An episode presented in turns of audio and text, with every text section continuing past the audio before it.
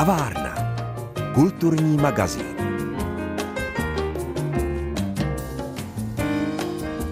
Jihočeské divadlo v Českých Budějovicích uvede ve středu 6. prosince světovou premiéru opery Komenský. Na objednávku ji pro divadlo napsal držitel dvou českých lvů za filmovou hudbu Jan Jirásek. Ke spolupráci ho vyzval šéf opery a režisér Tomáš Ondřej Pilař. A právě on bude hostem dnešní kavárny, kterou věnujeme nové opeře Komenský. Příjemný poslech magazínu o kultuře přeje Pavla Kuchtová.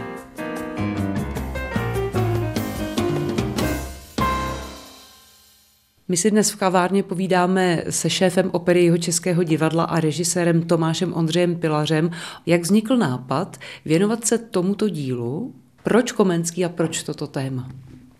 Na téma Komenského jsme přišli společně s panem skladatelem Jiráskem a libretistou Tomášem Jarkovským. Byla akorát doba druhé vlny covidu a zjistili jsme, že téma Komenského nebylo v opeře dosud zpracováno a hlavně je to téma, které se v mnoha ohledech dotýká současnosti a nejenom v tom tématu té velké společenské tragédie, kterou procházíme, která se týká válek, epidemí, rozdělené společnosti, neporozumění mezi lidmi, ale i určité spirituální krize společnosti. Jsou to všechno témata, kterých se Komenský dotýkal nejen ve svém díle, ale žil jimi doslova.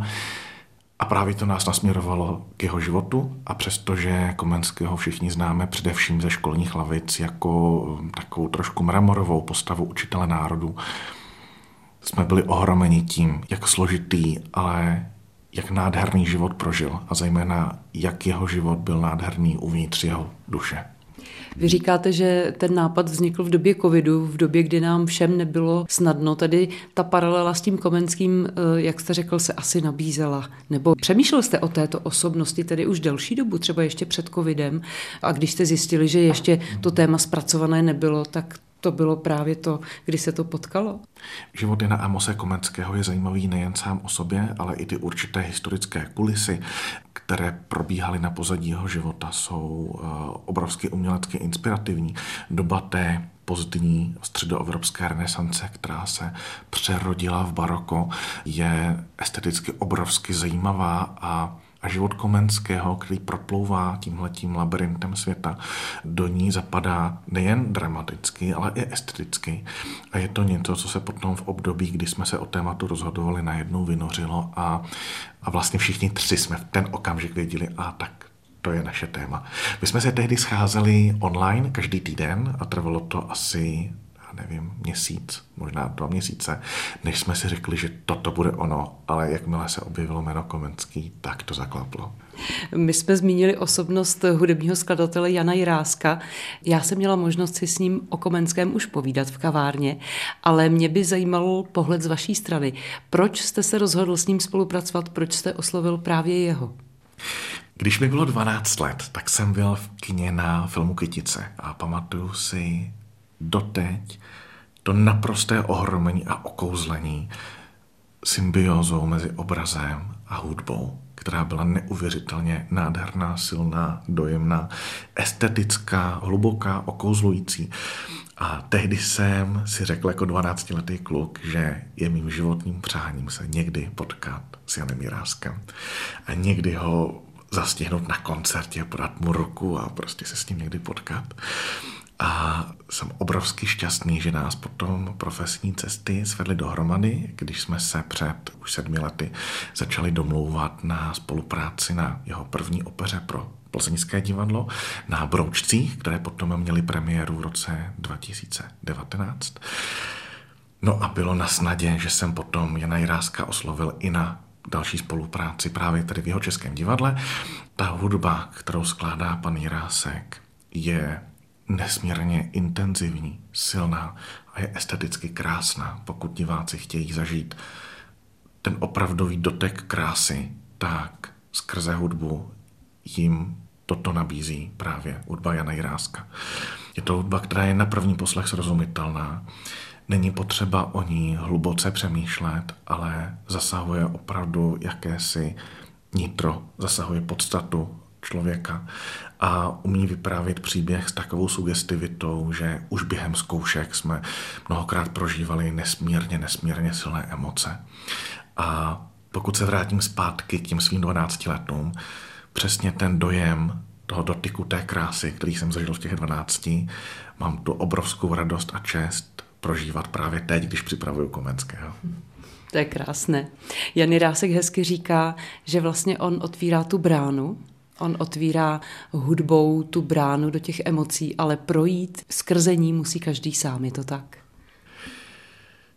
Při práci s partiturou Jana Jiráska zažívám něco velmi podobného, jako když pracuji s partiturami těch prvních operních mistrů toho začátku 17. století, kdy najednou přede mnou stojí velmi jednoduchý, čistý a promlouvající, jednoduše promlouvající hudební výraz a nabízí mi to, abych do něj vstoupil a v okamžiku, kdy překročím tuhle tu hranici, tenhle ten práh, tak se mi otevře svět plný emocí, barev a opravdu mě zavede na hloubku. Takže ano, pokud pan Jirásek o své hudbě říká, že jakousi bránou, tak ano, je to přesně tak, ale je to brána, která je otevřená. Ale neméně důležité je libreto, takže vy jste skutečně pracovali od začátku té opery ve třech, abyste si společně vyjasnili vlastně, co chcete říct a jak to chcete říct. Byla to skutečně nádherná práce, nicméně já sám jsem byl spíš takový přihlížející, rozhodně si nepřipisuju žádné zásluhy na autorství. Libretista Tomáš Jarkovský byl nesmírně citlivý v propojení současné řeči s řečí, která přímo vyvěrá z doby komenského života. Jsou zde konkrétní citáty, nejen z komenského díla, ale i třeba z jeho korespondence. Je tam to nádherné věnování, které je vepsáno do knihy jeho ženě Magdaléně. A s tímto textem si Tomáš Jarkovský nádherně hraje a provazuje ho i třeba s verši, které sám do opery vložil.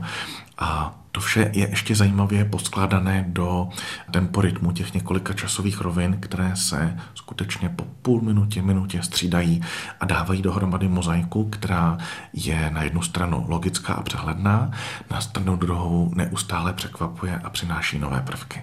To říká Tomáš Ondřej Pilař, šéf opery jeho Českého divadla a zároveň režisér nové opery pro jeho České divadlo Komenský. A my si o této opeře budeme povídat krátce po hudební ukázce. Kavárna. Kulturní magazín. S Tomášem Ondřejem Pilařem si dnes povídáme o nové opeře Komenský, kterou uvede jeho České divadlo v české a ve světové premiéře zároveň 6. prosince. Vraťme se k samotnému Komenskému. Jeho život a jeho dílo je velmi inspirativní, ale je taky velmi rozsáhlé. Jak se dá jeho životní příběh a tvorba vměstnat do necelých dvou hodin? Rozhodně není naší ambicí na ploše jednoho operního večera postihnout veškerou tematiku komenského života, jeho díla a rozhodně by to bylo špatně. V první řadě přemýšlíme o Komenském jako o člověku a hlavním tématem této opery je cesta sama k sobě, je to sebepřijetí, je to cesta ke svému srdci, do nitra své duše, tak jako v pověstném komenského labirintu. A styl, jakým operu vyprávíme, je založen na dvou časových pásmech, které se prolínají a které se místy potkávají. Je to pásmo Komenského v době, kdy dožívá v Nárdenu, nedaleko Amsterdamu, a pověřuje svého syna Daniela, aby dopsal jeho knihu, protože Komenský opravdu umíral s domněnkou, že veškeré jeho dílo bylo spáleno a zničeno. A druhé dějové pásmo to prochází jako taková mozaika celým komenského životem. Poprvé ho zastěháváme v době, kdy je mu 30. Zároveň v prvním plánu probíhá jeho svatba s Magdalenou Vizovskou a ve druhém plánu probíhá velká staroměstská exekuce. A právě těmito krátkými střípky, které trvají třeba minutu maximálně, se dotýkáme jednotlivých aspektů komenského života. Je tam velmi silná linie toho, kdy mu zemřely dvě malé děti, které my historicky ani neznáme jmény a on potom celý svůj život zasvětí výuce dětí a vlastně v každém dítěti, které učí, potom vidí jedno z těch svých dvou dětí, které mu zemřely.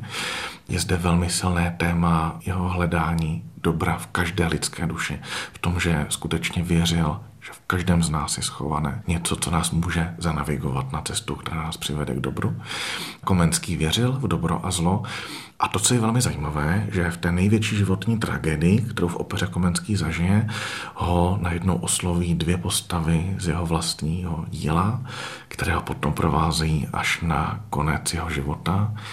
A co je nejzajímavější, že operu neuzavírá Komenský, ale uzavírají i dvě jeho postavy, jako kdyby to dílo ho doslova přežilo. Na to jsem se chtěla zeptat, protože jsem si všimla, že v tom obsazení je najednou všudy bud a mámení, mm. tedy postavy z komenského labirintu, které se tak ocitají právě v tom jeho životě. Jak se vám tam dostali a jaké, vy už jste to trošku naznačil, ale jaké úlohy oni tam plní?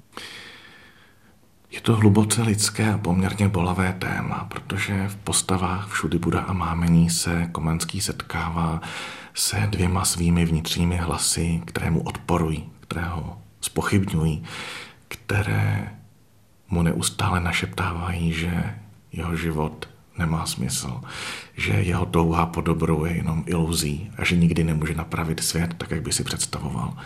A vlastně tyhle ty dva vnitřní hlasy ho doprovázejí skrze celou jeho těžkou a velmi strastiplnou životní pouť, ale jako kdyby si na sebe s Komenským zvykali a úplně na závěr zjistíme, že všechny tyto tři bytosti jako kdyby splynuly a jako kdyby se Komenský skutečně na konci svého života skutečně potkal sám se sebou a dotknul se toho ráje ve svém srdci. Život Komenského nebyl jednoduchý, nebyla ale jednoduchá ani doba, ve které on žil. Připomeňme, že byla 30-letá válka, zuřily různé morové rány a tak dále. Takže v těchto kulisách je celý příběh zasazený? Nebo nakolik tam akcentujete tu dobu, ve které se eh, Komenského život odehrával? Při přemýšlení o životě Komenského rozhodně nemůžeme pominout tu velmi dramatickou dobu, která byla extrémní prakticky pro celou Evropu. A celou operou procházejí velmi expresivní, dramatické scény, ale zároveň i velkolepé scény, které zachycují ty morové rány, války, popravy. To všechno dramatické, čím tento humanista procházel a co stojí jako určité kontrastní pozadí vůči té jeho úžasné svítící duši, ve které je velká víra v to, že se všechno může v dobré obrátit. Zároveň je zde velké téma cestování, toho, že jeho právě tyto dějné události neustále nutily měnit místo pobytu. Ano, neustále před něčím prachal. A je zde jedno téma, které se nás hodně dotýká skrze současné velké pohyby světového obyvatelstva, skrze války, skrze migraci, skrze to všechno. A je to téma domova, které Komenský silně prožíval. My víme, že v jeho pozůstalosti zbyl malý pytlíček, v němž byla hlína, kterou on si přinesl do Nizozemska právě z Moravy, kde se narodil. No a i v naší inscenaci si z Moravy nese takový kámen, který pořád nosí u sebe a celá opera končí tím, že se v takové své vizi vrací zpátky tam, kde se narodil a tam položí ten kámen a tím opera končí. To prozrazuje o opeře Komenský Tomáš Ondřej Pilař, šéf opery Jihu Českého divadla a zároveň režisér. O Komenském a o jeho uchopení v Jihu Českém divadle si budeme povídat zase po hudební ukázce.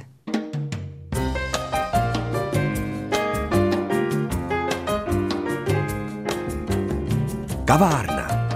Kulturní magazín. Jeho České divadlo právě chystá premiéru opery Komenský, která vznikla přímo pro tento dům.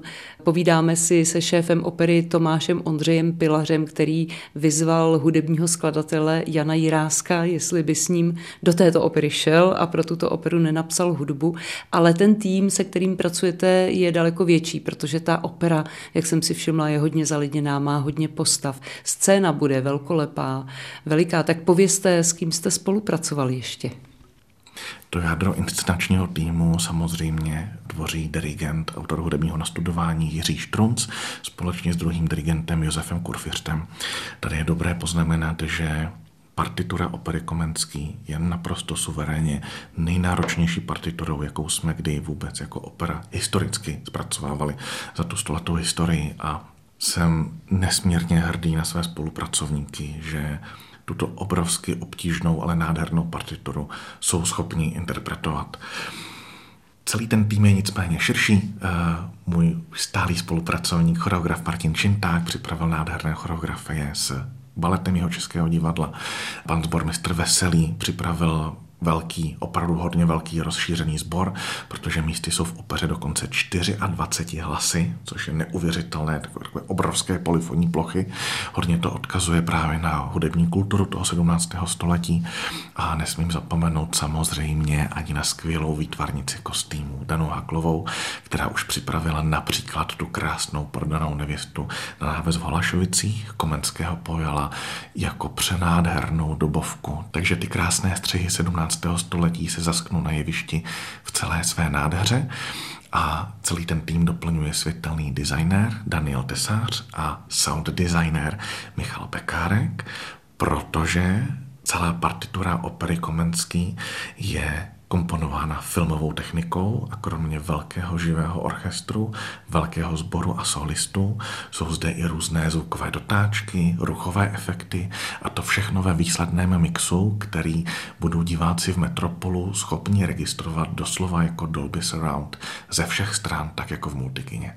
A ještě jsme nezmínili asi autora scény, kdo je autorem scénografie? Autorem scény jsem já sám osobně a na technologii scény se mnou spolupracoval vynikající Marek Kubát, který byl schopný vytvořit zejména jeden takový specifický efekt, který jsem pro scénu vymyslel a to je, že všechny povrchy jsou tvořeny břidlicí a to konkrétně jedním kusem břidlice, který máme uschovaný v Pražském národním muzeu, kde je vystavena náhrobní deska Jana Amose Komenského. Scéna a kostýmy se dotýkají některých konkrétností, které jsou s Komenským spojené. Například na jevišti uvidíme dokonalou kopii truhly z Uhersko-Brodska z doby, kdy se zde Komenský narodil. A pokud celou dobu cestoval, tak měl zřejmě truhlu a zřejmě vypadala takhle nějak. Nebo na pozadí celé scény je panorama, které je rekonstrukcí horského panorama z okolí Nivnice, kde se Komenský narodil. Je tam takový vzdálený pohled na Bílé Karpaty. A nebo například je zde taková drobná reminiscence na modlitebnu eh, českých bratří, k nímž se řadil i Komenský, protože jejich modlitebny byly velmi minimalistické, tak jsou zde umístěna právě pouze tři okna jako znamení svaté trojice. A podobně pracují i kostýmy, které vytvořila Dana Haklová.